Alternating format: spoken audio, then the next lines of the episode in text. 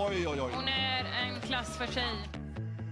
Charlotte Kalla tar Sverige till ett guld! Something better is always possible if you're willing to work for it and fight for it. Det kan vara ett mål som tar Sverige till EM-slutspelet. And we can be whatever we dream.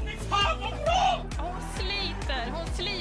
People see us for who we truly are. Jag började så inte tjejer fick spela fotboll. They too be inspired. Helt plötsligt står jag här som förbundskapten för det svenska damlandslaget. 05, stolpe in. Vilken nagelbitare, vilket drama!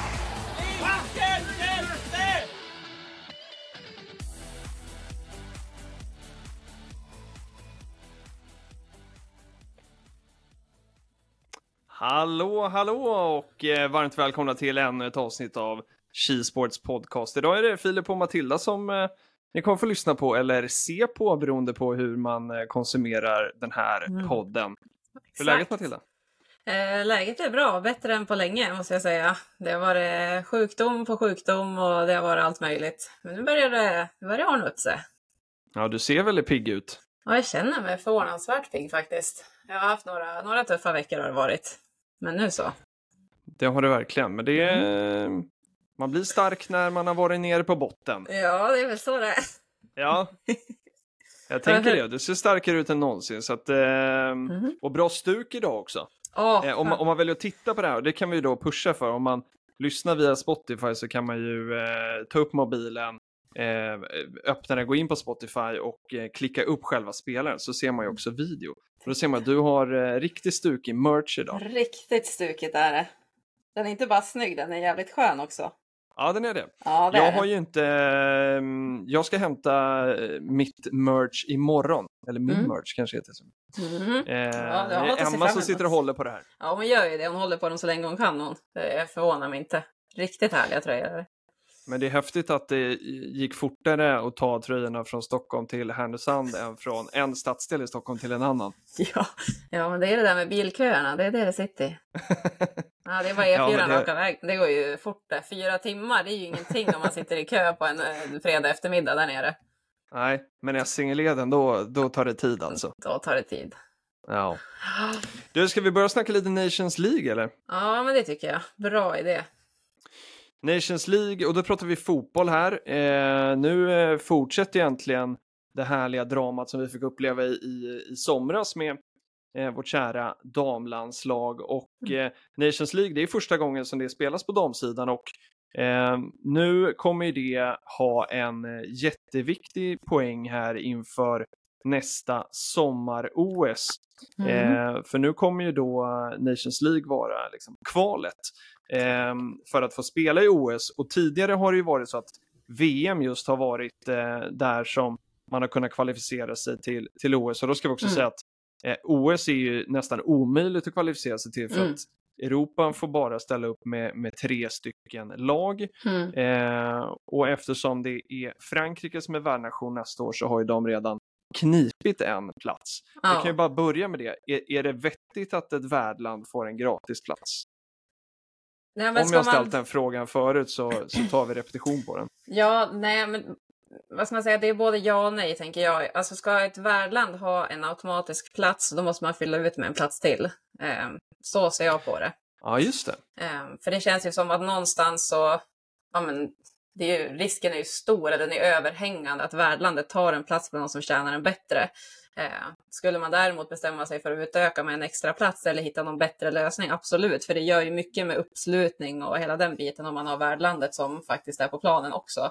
Ehm, Verkligen. så jag köper tankesättet, men hitta en bättre lösning om man säger så då. Mm. Ja, men jag, det där köper jag. Det, det, det känns ju ändå rimligt att det landet som får vara värda får också vara med och spela. Det såg vi nu både med Australien och Nya Ja. Zeeland, vilket uppsving de fick. Så det hade varit Exakt. trist om de inte hade fått, eh, fått spela. Men det är ju onekligen väldigt tufft och, och Mm. eh, förbundskaptenen då, Peter Gerhardsson, Mm. eh, han kommenterade det här upplägget förra veckan och sa att det är helt obegripligt Mm. hur eh, det kan vara så få platser. Och, Mm. och det, det är ju så då att det är 12 nationer som får spela OS eh, och det är jätte, jättefå.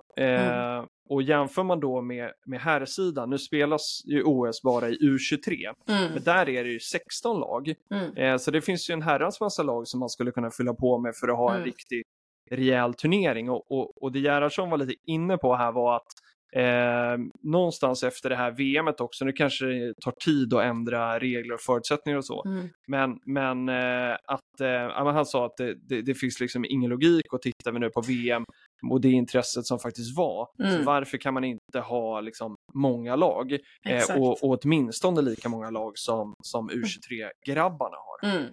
Ja, för det handlar ju inte om att det inte finns möjlighet att ha så många lag. Eh, men jag Nej. tror att det är precis som du säger att Rom byggs inte på en dag. Eh, sånt här tar tid, men man hade ju någonstans önskat ändå att man kunde få rida på den här positiva vågen ändå från eh, sommarens VM, vilket blev fantastiskt. Eh, Mm. Så, så att nej, jag tycker 12 känns väldigt, väldigt, väldigt skralt. Eh, Ja, det Så. är tufft alltså. Och Ja.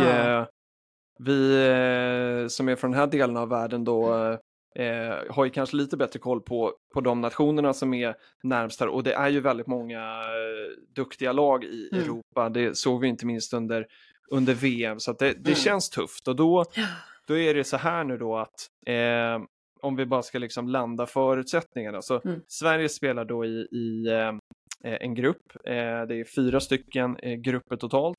Mm. Eh, och vi spelar då i något som är A-divisionen. Mm. Eh, och vinnaren då eh, går vidare till, eh, till playoff. Så man Mm. behöver vinna den här gruppen. Och då är det då sen då semi och eh, finalspel. mm. Eh, Och de två finallagen då har då varsin plats i OS. Om det inte är så Mm. att Frankrike är ett av de lagen, då kommer också trean få plats. Mm. Eh, och Sverige ska då nu spela två matcher inledningsvis. Det är Mm. den här eh, omskrivna matchen mot Spanien.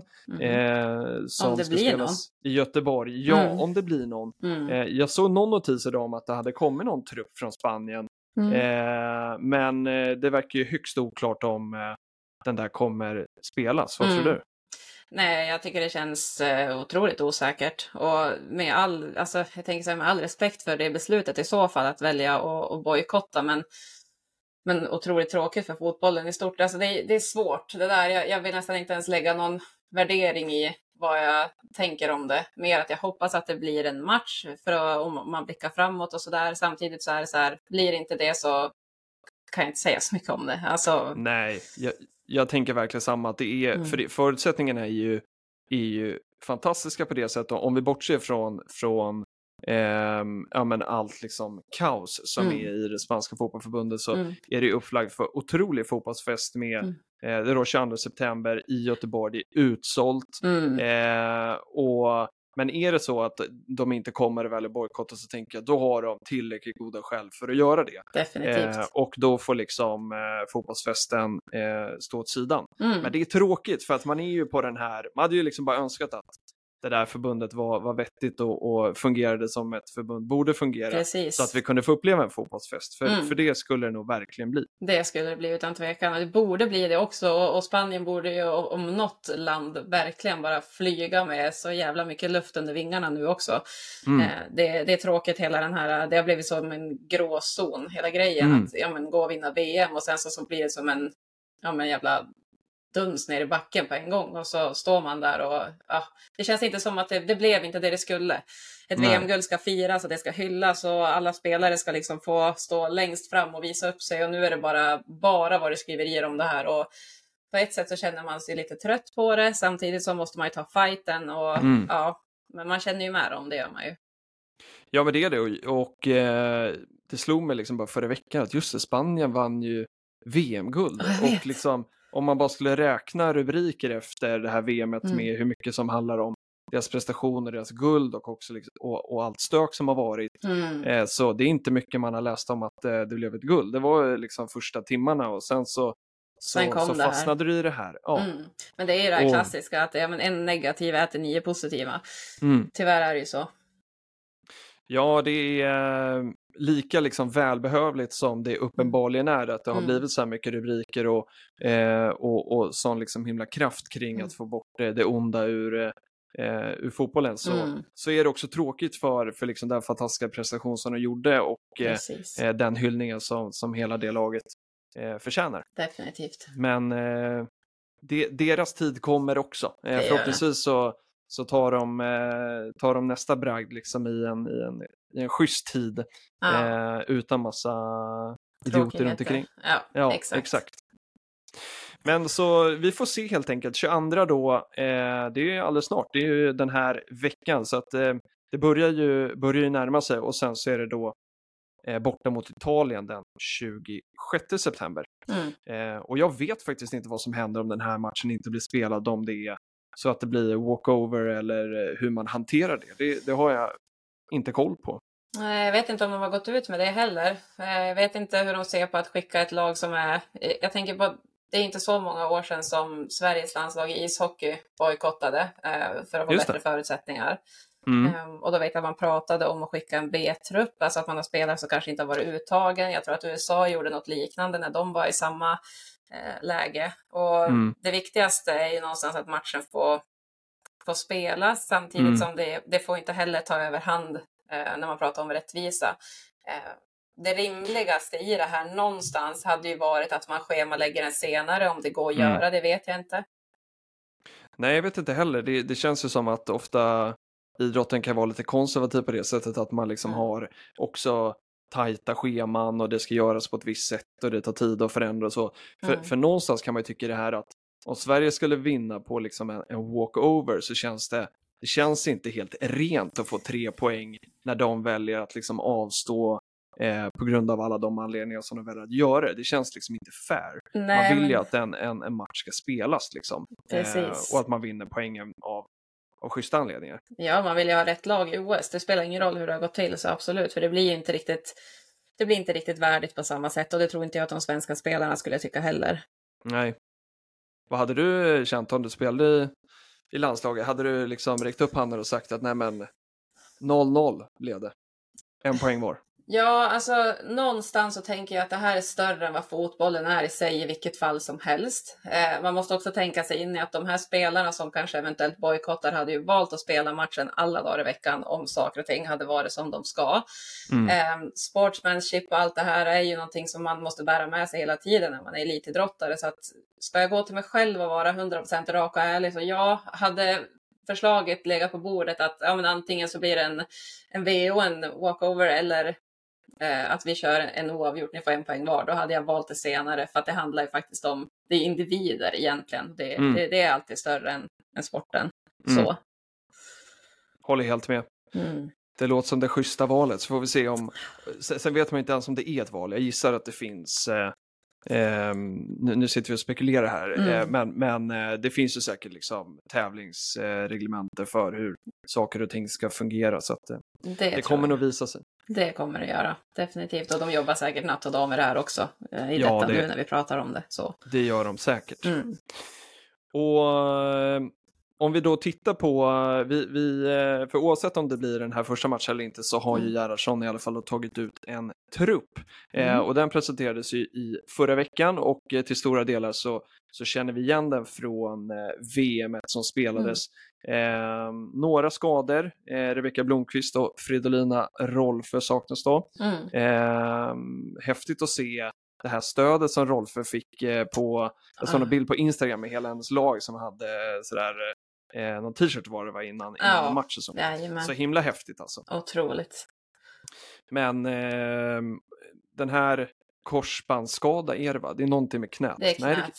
ja, Eh, ja. sen kanske inte korsband, men någonting med knät i alla fall. Mm. Jag tror, vet inte om de gick ut men jag sa faktiskt exakt vad det var, för, alltså mer än att det är en knäskada. Jag vet inte om de heller vill dela med sig för mycket information om exakt vad det är för typ av skada Nej, det man har gått in och korrigerat. Ofta så är det ju så här, ja men du vet hur det kan vara, ibland det underkroppsskada, överkroppsskada. Att man kanske inte vill för detaljerat säga vad det är för någonting. Men, Nej. mm. Man får fråga, det var ju någon eh, familjemedlem till henne som väl avslöjade det här eh, innan VM drog igång. Eh, tycker det är också så härligt på något sätt att man, jag jag vet inte vad situationen var, men det kom ju någon rubrik om att det Ja. var någon, om det var hennes förälder eller någonting som hade liksom råkat säga någonting. Ja, exakt. Men det finns ju något fint med det också, att Ja. vara så här, berätta som, som det är liksom, det är inga Ja. konstigheter. Nej, exakt. Ibland jag hade jag inte velat det vara den. Nej, nej, verkligen inte. Vad gissar liksom att när hon ringde upp dem och så här, Mm. ja, kanske inte var helt glad på, på päronen då. Nej, inte jätteglad kanske. Det var inte så jag råkade säga vad du skulle få i julklapp. Det var bara oj, jag gick ut och sa det. Hela världen vet. Ja, men det är knepigt för det, sen tycker jag liksom att, att det finns något befriande i det liksom, för när, när du säger underkroppsskada så tycker Mm. jag att kommunikationen kring idrott också har gått lite för långt. Ja. Att det, är liksom, det blir för tillknäppt och hemligt och, och Det är sådär. så extremt i vissa fall. Det är knappt att man är så här, ja men det, det är på gränsen så att det är, nej men den här spelaren kommer inte att spela idag, punkt. Så bara, jaha. Och så börjar spekulationerna och då är det ju Ja. alltid från att det är en kris till att det är en ont i lilltån till att det är någonting annat liksom. Precis, Det blir inte Nej. bra heller. inte bra. Något annat som inte är bra är ehm, om vi frågar spelarna själva så är det ju tre stycken då som saknas i den här truppen från Mm. eh, i, i sommar. Mm. Eh, Stina Lennartsson, Caroline Seger och Olivia Skog. Och Mm. Olivia Skog eh, såg ett par intervjuer som var riktigt besviken. Mm. Eh, och det kan man ju, kan man ju verkligen eh, förstå. Mm. Ehm, det lät som att hon hoppades på nu när Rolf också var borta att, att det kanske skulle bli lite mer chans för henne. Men så Mm. blev det inte den här gången. Eh, och det, det är svårt det där liksom när, jag tror att de fångade efter, henne efter någon match och, och eh, eh, hon var ju väldigt öppen och ärlig och det finns ju något liksom befriande i det också att, Mm. att man kan vara det. Men Mm. eh, jag uppfattade som att hon eh, sa att hon har liksom känt att det har varit svårt att få förtroende under liksom lång tid. Ja. Eh, men jag tycker ändå hon, hon fick ju ändå en del inhopp under VM och, och det var inte så att hon inte gjorde en enda minut. Så, Nej. Men hon kanske förväntar sig att hon ska liksom starta och spela liksom 90 minuter och, och eh, helt rätt, alla, alla vill väl spela. Ja, alla vill spela och det handlar ju alltid om att man ska mönstra det bästa laget och i slutet av dagen så är det ju inte alltid de bästa spelarna utan det är spelarna som passar in i truppen och det är roller och det är allt möjligt man tar hänsyn till och jag tycker inte att hon inte hade ett bra VM. Sen så kan jag också tycka att det är så pass jämnt på de där platserna så det är svårt att säga att det här är liksom, det går inte att säga att det här är rätt eller fel beslut utan att det är snarare en ynnest att ha så pass många spelare att välja på. Den här gången Verkligen. blev det inte hon. Nej. Ehm, Då är det någon annan som får kliva fram och sen kommer det ju fler matcher och fler mästerskap och jag tänker det är ju inte över för det utan det är väl bara att fortsätta visa att, att man ska ha en plats och som spelare så kan jag absolut känna med henne för man har ju själv varit i lägen där man kanske inte känner att jag får inte det förtroendet jag har förtjänat. Varför funkar det inte? Varför litar du inte på mig? Eller varför tror du inte på mig? Och så sker tränarbyte eller man byter lag eller någonting och så bara blomstrar man. Eh, Mm. För att det, man har träffat rätt liksom. Så att det sitter inte alltid i spelaren och det är inte alltid bara tränaren. Det är så många parametrar i, i att ta ut ett lag. Eh, Sen förstår jag absolut besvikelsen. Det är ju Mm. konstigt med det.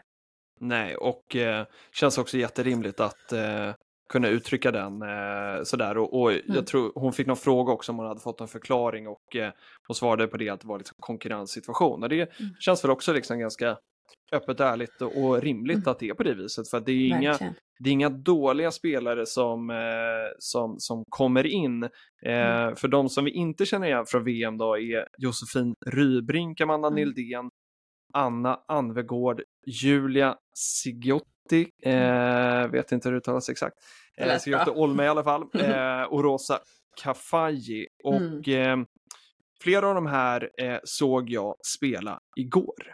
Mm. Eh, Du sitter på igår- skopet. Ja, jag sitter på, jag sitter på skopet. Mm. Nej, men, eh, helt sjukt faktiskt att eh, eh, det är flera av de här spelarna då, sex stycken till antalet, eh, Mm. som, som var uttagna i truppen till Nations League, var då också med i truppen till Djurgården-Häcken på Grimsta. Mm. Och tyvärr då för mig som hejar på det första laget så var de inte uttagna för Djurgården utan uttagna till Häcken. Alla de här spelarna alltså i Häcken. Mm. Eh, sen spanade jag eh, då inför för att se också då eh, eh, var, om, om alla de här spelade. Det Mm. gjorde de inte. Eh, så Anna Sandberg eh, var varken med i eh, startelvan och såg inte heller henne på bänken och förklaringen kom väl här idag då i att hon nu har lämnat återbud. Mm. Så det verkar också vara någon skadekänning där, så det var väldigt tråkigt. Men Mm. Fem spelare eh, startade igår för Häcken mot eh, Djurgården då på Grimsta. Mm. Eh, och eh, här var det ju inte riktigt toppen mot botten, men nästan. Djurgården Mm. eh, låg ju, eller ligger då precis ovanför eh, kvalstrecket och Mm. eh, Häcken tror jag var delad detta eller något sånt där inför. För Hammarby hade vunnit dagen innan Mm. jag hade en, en match mer spelad. Och eh, det här var ju en riktigt rafflande match. Eh, Mm. Det var otroligt välspelat. Djurgården eh, har säkert nämnt tidigare här, har ju bytt tränare under sommaren och Mm. har liksom fått en ny eh, skjuts. Eh, och Häcken, alltså vilken kvalitet på det där Mm. laget. Det var så Ja. himla häftigt att se. Eh, och då ska vi ju säga att eh, de eh, spelarna jag inte har nämnt och som spelade igår var ju då Rubensson Mm. och Falk i mål. Så det är Ja. inga dussinlirare. Och alltså se Rubensson måste jag säga. Alltså Ja. jag var ju, det, jag kände mig starstruck när jag satt på läktaren. Asså, Det var, ja. ja men alltså, jag tycker ju hon absolut var en av VMs bästa spelare. Ja, inte bara i. Sverige utan liksom hela turneringen. Ja, Eh, stabil. Mm. Ja men så himla stabil och liksom, eh, ja men eh, otrolig spelare. Mm. Hon spelade högerback igår Ja. eh, och liksom har bara sånt eh, liksom lugn i sitt spel. Mm. Eh, gör liksom det mesta rätt. Rätt. Och, och det tycker jag kändes med hela, eh, hela Häcken att eh, otrolig hög eh, eh, kvalitet. Mm. Eh, och, eh, men Djurgården hade liksom, de klev ju ut där igår för att Mm. liksom ta poäng och Djurgården vann ju faktiskt första matchen också mot Häcken i början på säsongen. Exakt. Så de eh, var nog lite taggade här och Mm. tycker jag tryckte på riktigt bra i första. Mm. Eh, så det var jämnt när, när det var dags för, eh, för halvleken. Mm. Sen så tog Häcken över eh, ganska ordentligt i andra Mm. och sen på ett, eh, em, ett misstag får vi säga eh, så, så kom inhopparen Hailey Dowd och eh, Mm. satte dit 1-0 och Mm. Häcken tryckte ju verkligen på, men, men Djurgården stod emot och det var en eh, enormt skön seger för alla som var där och, och sympatiserade med Djurgården. Mm. Tuffare för Häcken då, men det gör ju att vi får en Såklart. eh, rafflande guldstrid här då. Verkligen. När Häcken och Bayern är väl de som ska eh, kämpa hårdast. Men det är, det är roligt, alltså det, det är intressant det här ändå, för det är någonstans, känns det lite grann som ett fenomen, eh, topplag, bottenlag, när man Mm. möter varandra. Eh, för det, det gick ju inte att missa heller att Djurgården, ja men de har tagit två av två eh, segrar mot Häcken och att komma in i sådana här matcher och du är en stor eh, underdog och du är ett lag som är så här, vi ska egentligen spela av det här. Mm. Eh, Det är så mycket psykologi i det och man kan ha bollinnehav och man kan styra och kontrollera en hel match och det räcker med Ja, men det, det är verkligen så. Ett misstag, en situation, det är en sekund. Mm. Eh, Så har matchen runnit ur ens händer. Exakt. Men det är häftigt också att de kan stå emot. En fotbollsmatch är lång, hur man än väljer att se på det. Så det var ju Ja, säkert ja. inte en, en lätt skalp för Djurgården. Nej, Men, det var, eh, eh, nej, det var väldigt tufft. Eh, Mm. och, och det rättvist kanske sett över hela matchbilden hade nog, hade nog varit eh, ett, ett kryss. Men eh, Mm. ja, jag, jag är väldigt nöjd i alla fall. Och, Mm. eh, eh, men, men sen då, eh, jag trodde att det skulle bli, nu, nu ska vi säga att den här matchen spelas på Grimsta. Mm. Eh, Djurgården har ju normalt Stockholms stadion som hemmaplan, lite Mm. mer centralt. Grimsta ligger ute i västerort, Mm. eh, lite längre att åka, även om det är smidigt också att ta sig med tunnelbanan som, som jag gjorde. Mm. Men alltså det var 325 personer på läktaren och det var liksom halva landslaget, inte riktigt men en typ en fjärdedel av landslaget som, som eh, då spelade och det är Mm. liksom eh, jag tänker nu liksom efter VM, Mm. Rubensson, Falk, de här liksom spelarna som som eh, ju, liksom med hela svenska folket Ja, också är har blivit liksom kända dragplåster. stjärnor. Ja men det är verkligen det. Hur Mm. kan det bara dyka upp 325 personer? Jag tyckte det var så himla konstigt och då kände jag att det finns så himla mycket kvar att göra. Det gör det. Ehm, Ja, men, Så det, ja. Nej, men jag, jag håller med dig och det här har man ju sett eh, år ut och år in eh, mer eller mindre. Man har ju varit på isen själv när det har varit landslagsspelare till höger och vänster, både nationella och internationella och sevärd hockey och klubbar som har gjort allt i sin makt för att marknadsföra och ändå har man inte riktigt lyckats. Och det är ju sådana Nej. här gånger när man ser liksom, ja men en klubbmatch, eh, ja men är det helg är det helg, men alltså vardagar spelar ingen roll. När man, det, det är då man vill se den här uppslutningen. Det är då man vill se att folk faktiskt är där och tittar och att de ändå har fått lite så här, ja, men mer smak från sommaren till exempel. För det är ju ändå en viktig grund som man kan bygga någonting på när man har haft en Mm. så stor framgång i ett stort mästerskap. Ehm, men då kommer man ner till det här, jag, jag, jag, nu vet jag inte hur jag ska säga det, jag ser det bara liksom framför mig hur det liksom bara så här fejdar ut. Mm. Eh, om du förstår vad jag menar. Mm. Eh, för det är, här, det, det är det här som är viktigt. Det är här man vill ha folk på läktarna. Och, ehm, det är också det som tar mest tid, tänker jag, att bygga upp. Ja. Ja, men jag tror det. Och, och det, man får ju liksom ha tålamod och det kommer ju komma. Vi ser ju, Mm. ja men eh, Hicken hade ju något eh, rekord nu eh, för ett par veckor sedan på hemmaplan. Mm. Hammarby trummar på och har jättemycket folk på sina matcher. Så att det liksom, det kommer ju liksom fortsätta och, eh, Mm. och jag, nu, nu spelade ju Djurgården-Hammarby då, derby för eh, eh, någon vecka sedan här och, Mm. eh, eh, och det var inte alls lika många Djurgårdare som Hammarbyare och jag hoppas ju någonstans att Mm. Eh, kanske då motståndare och supportrar, särskilt i de här derbymatcherna, börjar känna att nej men eh, vi måste ju komma med, med lika stor uppslutning som, som motståndarlaget. Så att eh, det kommer nog liksom triggas på Mm. och vi får väl se nu också om, om Bayern är med i guldstriden här så, så kan Mm. det säkert bli en massa fina publiksiffror för, eh, för dem. Eh, Precis. Jo, men det så vore ju kul för, för damallsvenskan verkligen. Ja, men så är det. Och någonstans så börjar det också på de här stora matcherna. Att det då det liksom har större tendens att locka mycket folk och det är kanske barnfamiljer och det är allt Mm. möjligt. Och det är när det är så här, ja men när det är avgörande poäng eller samma sak som att Sverige ska spela eh, en landskamp och man säljer slut ganska snabbt. Alltså det, det hade inte kanske hänt för ett gäng år sedan, så någonstans Nej. är det ju väldigt positiva vindar som blåser. Ehm, och man längtar tills man ser de där vindarna liksom ta sig hela vägen ut på en match på en onsdag mitt i säsongen. Liksom. Exakt. Mm. Men det är, och, och då ska man ju, för, för det blir ju då samma vecka här då, vi tänker att det är, det är slutsålt på, på Ullevi, eh, om den matchen nu blir mot Spanien, Mm. eh, samtidigt som det då kommer 300 pers och, och, och titta på eh, halva landslaget i, i, eh, i, eh, ja, på Grimsta då, så Mm. är det liksom, ja men det är sån himla kontrast på något sätt.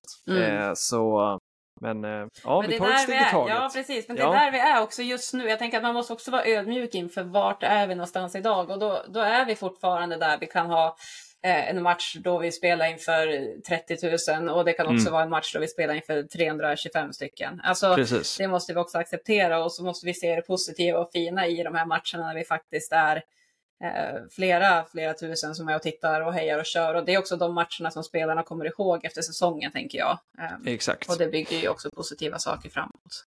Ja, men det gör det.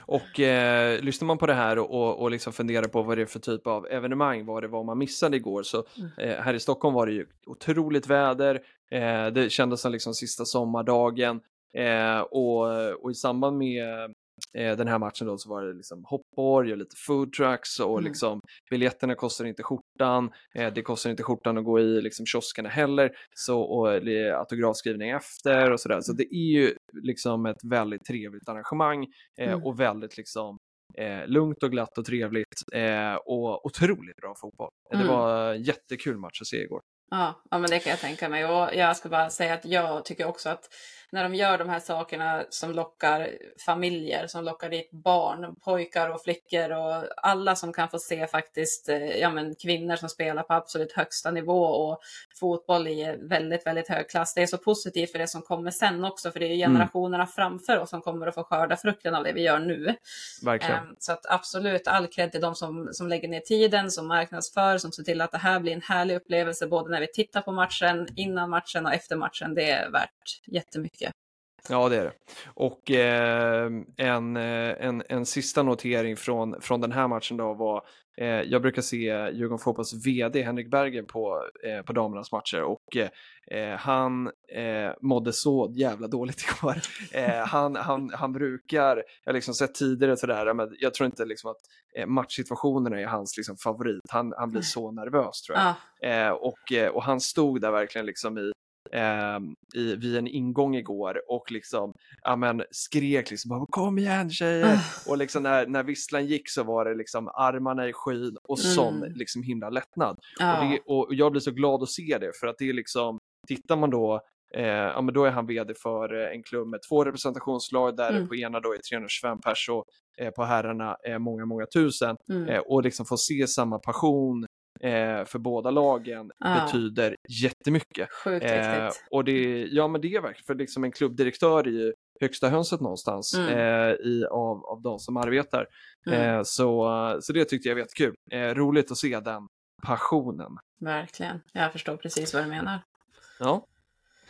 Vi Mm. eh, förflyttar oss till ishall eh, och eh, Mm. jag var och kikade på eh, Ritorp, din gamla hemmaplan. Mm, Min gamla Eh. hemmaarena. Det gick från den, alltså, den hallen jag hatade att spela i mest av alla. Det var så, jag var så hatade att komma dit och så skulle man värma upp utomhus och så var det så här typisk så här, Stockholmsvinter med slask och lite så här blött och kallt och så kom man, nej fy fan, jag tror inte jag gjort en enda bra match på Ritorp någonsin förrän kanske någon gång sen när jag faktiskt spelade ja, men mer än två matcher per säsong där. Jag hoppas att jag gjorde bättre matcher sen, men usch, ja, jag gillade Ja, det inte. Men tycka. när jag kom till att börja tycka om det, så det är positivt. Men det var, det var hatarena när du representerade Modo helt enkelt. Jag hatade det och så fanns det inga så här, du vet när man är back också så står man längst ner på bänken i två perioder. Eh, Mm. Och så skulle man ut på isen och så var det så här, men skönt med dörr tycker jag, speciellt med min gamla kropp och alla skador och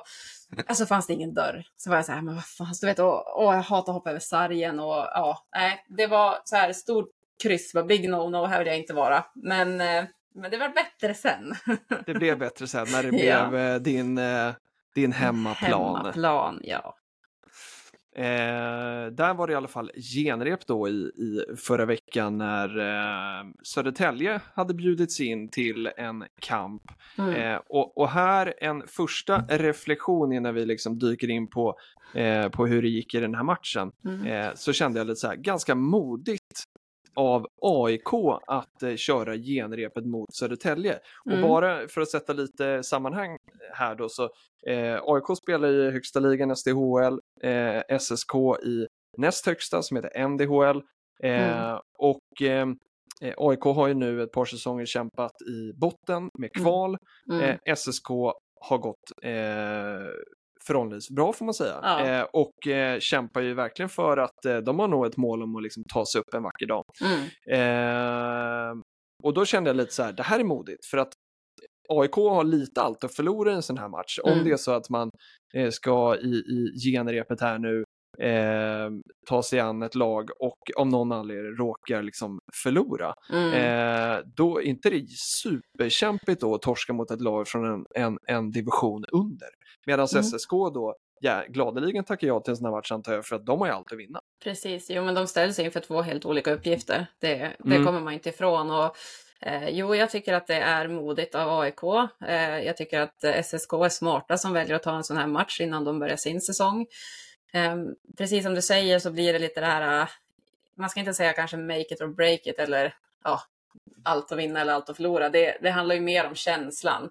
Eh, vad har vi sagt innan? Vad tänker vi om resultatet? Ska vi gå ut för att och träna på ja, men specifika saker? Eller sätta spelsystem? Är det sätta ja, men boxplay, powerplay? Ja, vad det nu kan vara. Samtidigt så är det, jag tänker jag kan bara gå till mig själv. Eh, och om jag tänker på AIK de senaste säsongerna och när jag själv spelade där och det var liksom ja, men tufft att, att hålla sig kvar och undvika kval och allt det här och sen komma till nästa säsong och man ska komma in liksom med, ja men det är lite nya tag, det är många nya spelare, det är ny tränare, då vill man ju någonstans ändå lägga lägga en grund som man har att utgå ifrån när man väl ska starta säsongen och det här är ju ett lite risky move, eh, Mm. precis som, som du sa. Eh, samtidigt så det man kan luta sig tillbaka mot, om det är någonting så är det ju just att det är en försäsongsmatch. Men det, Ja, det får ju... betyder ju ingenting eh, poängmässigt, men mentalt kanske då. Nej men precis, Nej, och jag tänker att försäsong är försäsong och alla vi som, som har varit aktiva inom eh, olika typer av idrotter vet ju också att eh, det är tuffa perioder i början på en säsong, både med träning och många är trött redan när man kommer in i en match och det gör ingenting för att resultatet kommer inte att ha någon betydelse sen ändå. Men för det mentala så är det ju en annan sak och jag vet att eh, Eh, Luleå spelade mot Skellefteå tidigare också. Eh, Det är samma visa där, det är SDHL, NDHL och Luleå vann med, om jag minns rätt, 3-1 och det var inga stora siffror. Nej. Eh, Men där kan man någonstans ändå känna att ja, men har man tagit 5-6 SM-guld i rad, då kanske man inte är så oroliga för att eh, torska en försäsongsmatch mot ett lag i, i eh, en lägre division. Men Nej. för AIK som faktiskt har slagits för sin överlevnad nu några år, så är det lite annat läge. Så hade jag sett på det. Ja, men jag tänker det och, och, och, och då skulle det kunna vara å andra sidan då, och, och det är väl en del av den här modigheten då, att man tänker att nej, men det är viktigt för oss att vinna. Det är viktigt Mm. att vi får göra mycket mål och kunna gå från en match med, med ja, tre poäng då, även om det inte är Mm. poäng. Eh, och, att, och att de förutsättningar, förutsättningarna då skulle vara tuffare om man möter eh, ett annat lag från samma liga. Mm. Men det, ja, vet inte hur de resonerade, men, men jag tyckte det var modigt Eh, och, och så kände jag verkligen eh, en, bit, en bra bit in i liksom den här matchen också. Mm. För eh, den här matchen slutade 4-3 till AIK, Mm. men på straffar. Mm. Eh, AIK vänder alltså ett 0-3 underläge. Mm. Eh, och, och då, där någonstans så liksom, tog ju den här känslan, liksom, blev ju ganska stark och man kände Mm. så här, shit vad tuff eh, och tufft att göra den här utmaningen. Mm. Eh, men så himla starkt då sen att de lyckas vända den här matchen och, eh, och det var ett nyförvärv till AIK eh, som heter Hikaru Yamashita, Yamashita eh, från Mm. Japan eh, som reducerade med två eh, mål eh, Mm. och var nära ett hattrick. Eh, riktiga individuella prestationer. Mm. Och eh, så, så det var liksom jätte, jättestarkt och där, då kanske AIK sen då går ur den här matchen, känner att fan vad häftigt att vi eh, blev så nedbrutna, eh, Mm. ligga under med 3-0, komma ut och, och vända det här till vinst. Så att Det Mm. blev ju bra till slut, men, men Mm. ändå lite hicka sådär mitt i. Ja, verkligen hicka. Det, det skulle jag ju definitivt säga eh, efter de där siffrorna. Och samtidigt så är det ju så här, man behöver ju det som, är man ett lag som AIK som har, har haft det tufft och man, gör ny, eller man skaffar nya spelare, eh, så vill man ju också se att de gör det de är där för att göra. Och det är ju jättepositivt att en sån spelare kliver fram och faktiskt sätter puckar som har jättestor betydelse för matchens eh, utgång. Mm. Samtidigt så är det ju det här också att vad, är, vad beror det på att vi ligger under med 3-0? Vad är det som sätter oss i den sitsen och vad gör Mm. vi när vi ligger under med 3-0 mot ett lag i SDHL? Alltså det, det är saker som de behöver ta tag i. Jag tror att de behöver verkligen gå igenom den här matchen och förhoppningsvis så har de video och allting att titta på i efterhand för att se är individuella misstag, är det vårt spelsystem eller är det bara så här försäsongs, är det nerver och, och trötta kroppar eller ja, vad, vad det nu kan bero på. De, de behöver nog faktiskt eh, ja, se över det. Även om det blev en vinst så man måste också våga vara kritisk när man spelar på elitnivå. Så är det ju. Verkligen. Mm. Nej men annars är jag imponerad över Södertälje. Eh, de, de gör det väldigt bra. De har ju ganska bred trupp. Det var fyllt eh, bås. Eh, så det Mm. var många spelare att snurra på. Eh, och fysiskt lag som, som, som kämpar på riktigt bra. Men, men Mm. tufft att orka tre perioder.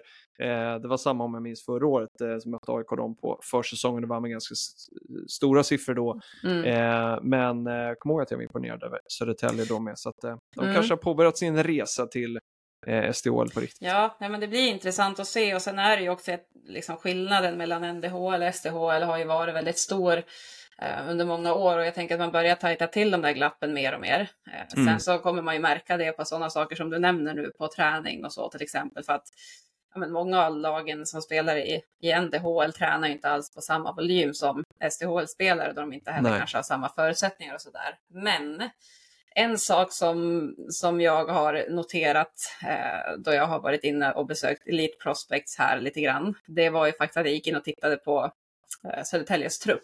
Mm. Eh, för hur man än vänder och vrider på det så är det ju otroligt imponerande att spela mot ett SDHL-lag, eh, spela oavgjort på full tid och sen ja, att det blir en torsk på straffar, okej, men ändå.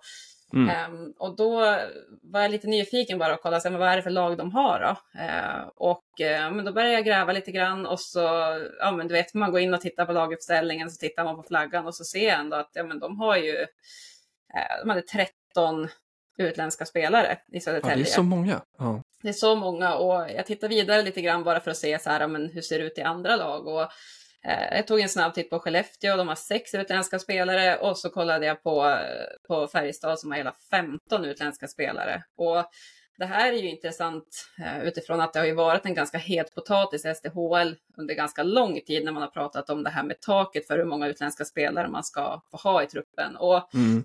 någonstans så har ju den dialogen ändå landat lite grann i att ja, men många lag har ju juniorlag eller de har ett eh, NDHL-lag. Där ska de här spelarna som kanske inte får plats i A-truppen kunna vara och frodas och få speltid och, och, och ha chans att utvecklas. Och då hamnar jag lite i det här, okej, men vad är det vi ser för trend här nu när vi ändå har så pass många internationella spelare i NDHL också? Vad, Mm. vad blir det för följd av det? Jag är lite intresserad av vad du har för tankar kring det.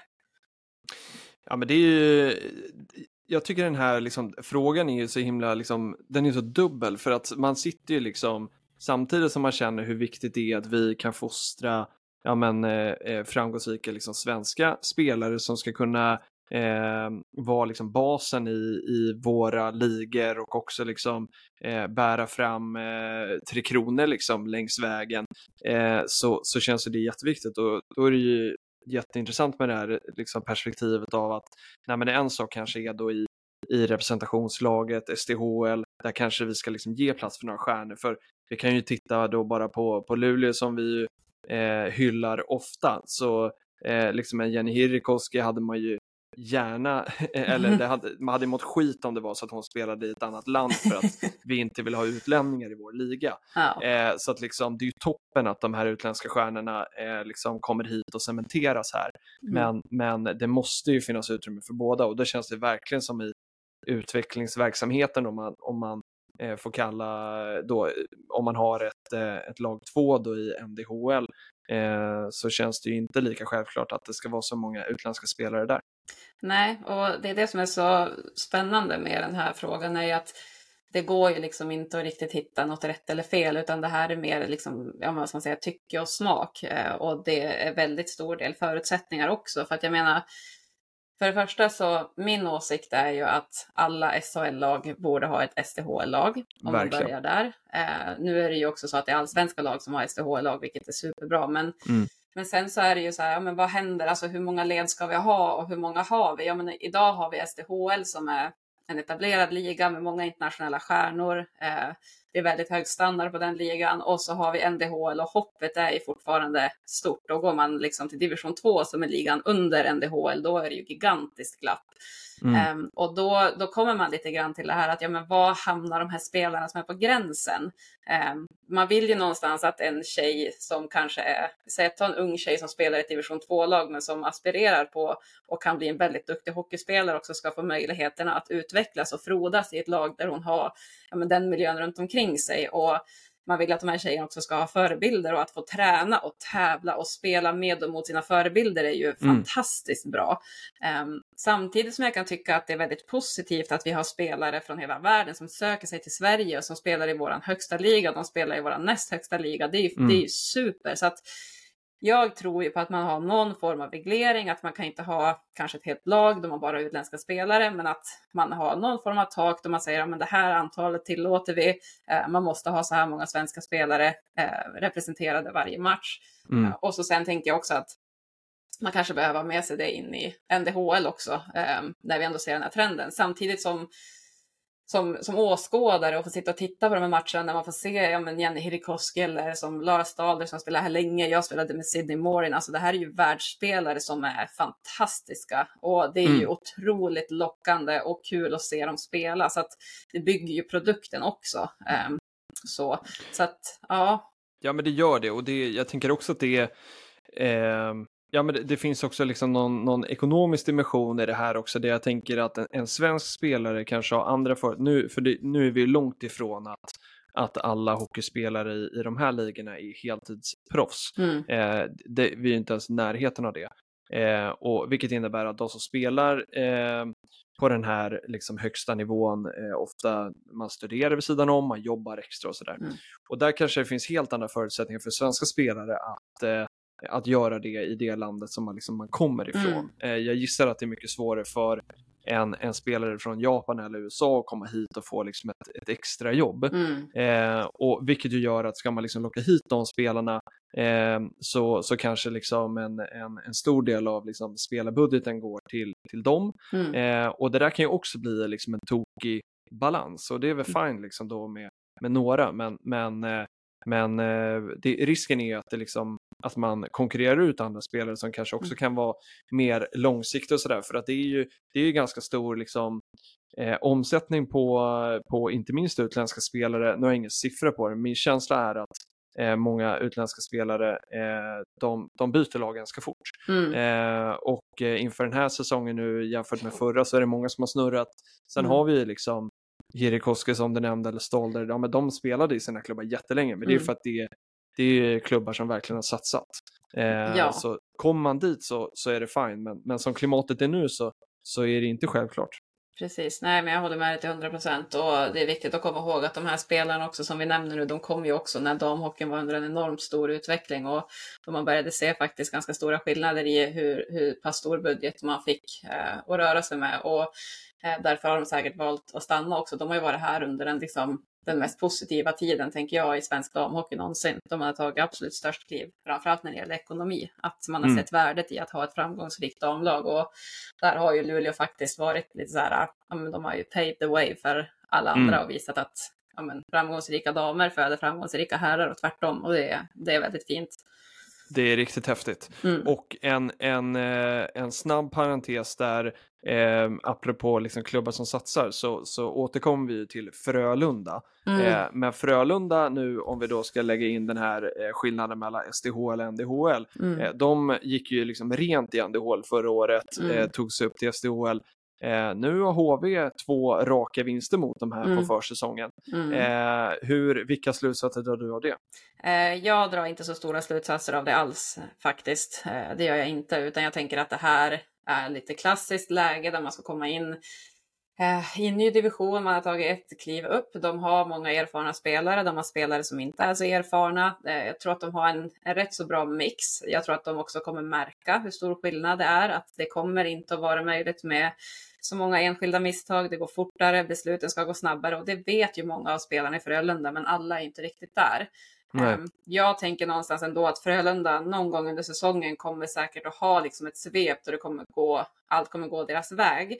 Ehm, Men jag tror också att de kommer stöta på matcher då det faktiskt faller lite grann. Mm. Och, och att ett lag som är nytt eh, ska gå jämnt kan man inte förvänta sig, utan jag tror att det kommer vara både höga toppar och eh, djupa dalar. För de har spets, de har spelare som kan avgöra viktiga matcher, men truppen har kanske inte riktigt den där tyngden och den bredden och erfarenheten för att för att få en riktigt, riktigt, riktigt bra säsong. Eh, Mm. Sen tror jag inte att det blir några större problem för dem att hålla sig kvar. Skulle de hamna i ett kval så kommer de kunna slåss för sin plats eh, ändå. Det tror jag verkligen. Mm. Så jag tror att Frölunda är här för att stanna, om jag säger så. Ja, det, det tror jag också. Men det, det, det ligger verkligen någonting i det här att med, med hur försäsongen är. Och sen, jag tycker det är lite kul att det är lite känsla att alla slår alla här någonstans Mm. på försäsongen. Ehm, för det, det borgar ju för en, en, en väldigt spännande serie och Mm. eh, den, den sista eh, nedslaget för, eh, för min idrottsresa eh, förra veckan eh, går då lite söderut till Hovet. Mm. Eh, för där tittade jag då på Djurgården SDE och SDE är också ett lag som har eh, fått kritik vet jag inte, men, men som det snackas om också som har ju otroligt många utländska spelare. Eh, men och jag såg SDE veckan innan eh, Mm. när de mötte Luleå och gjorde en otroligt bra match. Eh, Mm. verkligen utmanade eh, fjol, eller de ja, fjolårsmästarna Mm. då eh, på hemmaplan och nu möter de Djurgården på Hovet, ett Djurgården som är, det är typ en helt ny trupp i år, Mm. väldigt många unga spelare eh, och samma sak här är lite jävig, men jag skulle Mm. säga att SD hade inte en chans. Eh, den här matchen slutar 4-1 eh, och Ida Boman i mål är nära på att eh, hålla nollan, räddade Mm. sig 35 skott.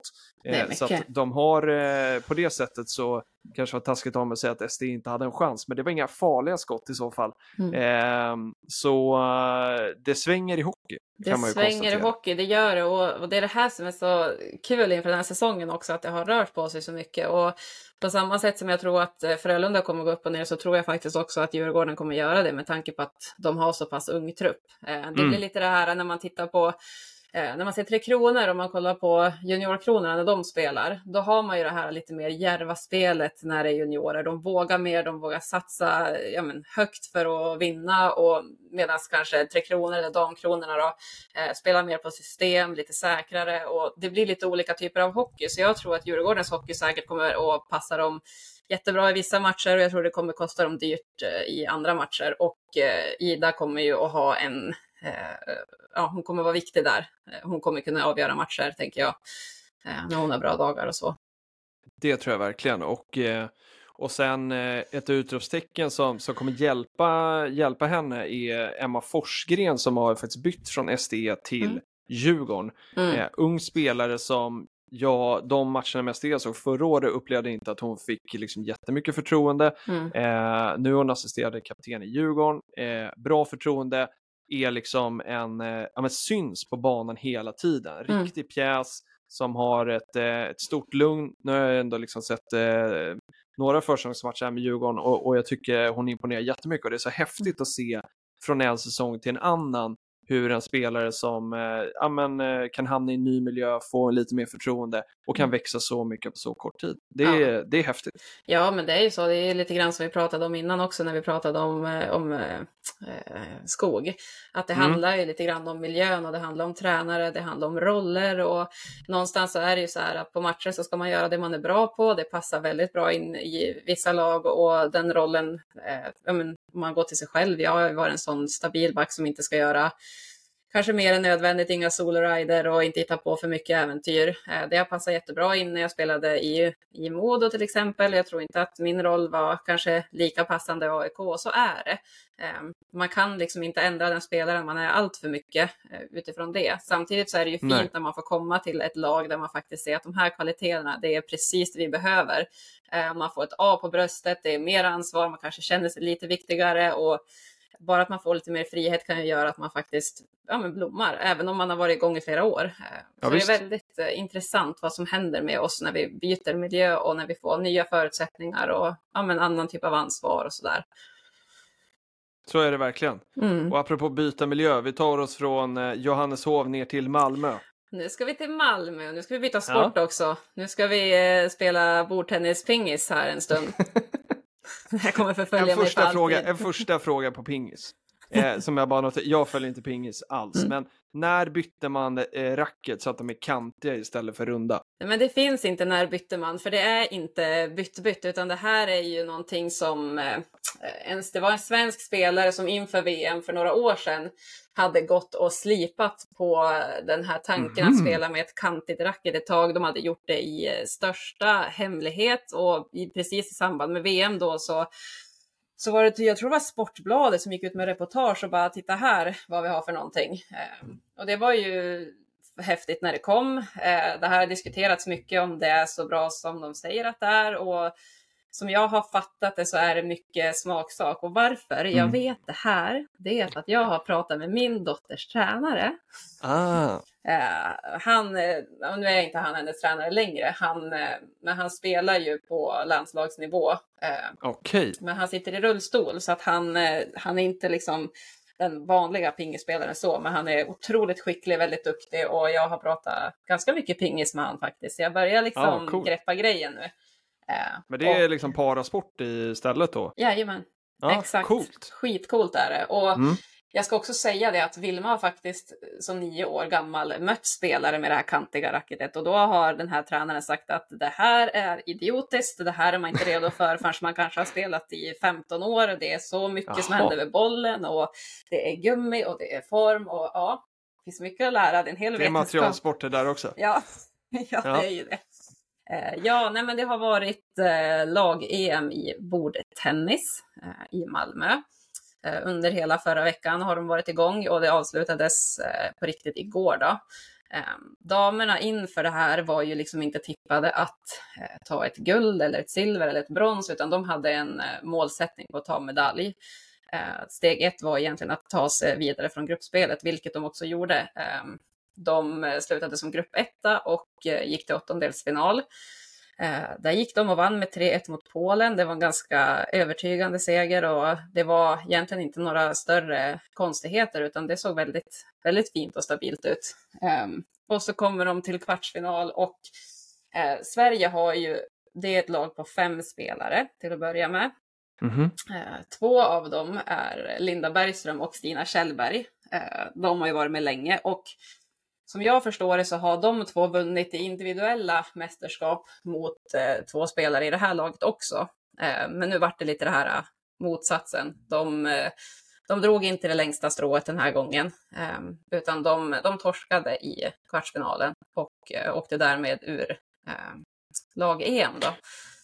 Men hur, hur räknar man liksom poängen då när, när man är ett lag? För det är inte att de liksom kör dubbel då och att det är liksom ett par som är ett lag, utan de är ännu fler i ett lag. Ja, men precis. I det här fallet så är de ju då fem spelare. Eh, de spelar ju singelmatcher eh, och eh, i pingis då så är det så att det vanligtvis så spelar man i, i bäst av tre, bäst av fem eller bäst av sju när man spelar en match. Eh, Mm. här så har de kört bäst av fem och då har det ju då alltså resulterat i i princip först till tre då, har tagit hem matchen. Eh, Mhm. Men det som är intressanta här är ju att du har ju eh, du har ju matcher i matchen om man säger så. Så du ska ju då gå ut och spela en singelmatch och så ska du spela klart den. Det är samma bästa fem set. Eh, när den spelaren är klar, då kliver två nya spelare in och så är det en ny Mhm. match i matchen och så sen har man kanske 1-0, och 1-1, 2-1, så det, det håller ju på en stund. Um, någon match såg jag hade varit i två timmar och 40 minuter Oj. nästan. Ja. Så att det kan vara väldigt intensivt. Och eh, det som också är intressant här är att Sverige har haft fem spelare med, men det är tre spelare som har lirat. Två spelare har inte spelat alls. Eh, Och är det då för att liksom matcherna är avgjorda innan, så man kommer inte så långt då? Eh, nej, men jag tänker att det det handlar om här är att man måste, man måste ha det bästa laget som, som spelar. Ah, okej. Och till exempel så i sista, sista svängen när de spelade mot Portugal så spelade ju Linda Bergström två matcher eh, i Aha, matchen. man kan välja helt enkelt. Ja, precis. Mm. Eh, Men det, det jag egentligen tar med mig mest ifrån det här, det ena är att de har tagit sig till kvartsfinal, vilket är väldigt Mm. bra. Alltså pingis är ju tufft. EM är ju en sak, men när det är VM och sådär så är det ju väldigt, det finns ju väldigt, väldigt mycket väldigt duktiga spelare. Eh, Pingis är ju väldigt stort i Asien till exempel, Eh, och det vet vi kanske, eller många vet Mm. det sedan tidigare. Eh, Men det är uppslutningen som har varit runt det här. Det har varit eh, mycket folk på läktarna och jag vet inte om du har sett några klipp ifrån det. Jag har tittat på väldigt mycket och det har varit alltså en riktig folkfest. Mm, Ehm. vad häftigt. Jättekul och som vi vet om man tittar på ja, men, fotbolls-VM och hockey-VM och så här så brukar man ju ha det här ja, men, supporterskapet Gula väggen. Mm. Eh, och de, eh, de hade gula väggen här nu och det var första gången någonsin Mhm. på, eh, men på bordtennisarrangemang överhuvudtaget som de, som de gick ut och bara nu kör vi. Så det var riktigt, eh, riktigt kul. Och det, Det är så, mäktigt. det är väldigt, Det är en cool färg så, för att den, liksom, den syns ju verkligen. den syns. Och, och det är så spännande det här för det är också Ja men du vet ju om du tittar på golf till exempel så är det så här, eller tennis, att man måste vara tyst och de måste Mm. fokusera och så här. Eh, men det har varit sånt jubel, alltså när de har tagit de här vinsterna och när de gick vidare från åttondelen och allting, alltså folk har ju bara stått och skrikit verkligen. Så det har varit, ja det har varit riktigt ballt att följa eh, det vad här häftigt. EMet. Ja, och ehm, förlåt, vad skulle du säga? Jag hörde ett Nej, andetag. Ja, nej, men jag skulle bara fråga, du som eh, liksom är då i bordtennisvärlden också, liksom åker runt, hur är liksom viben i bordtennis, eh, eh, ja men liksom communityt?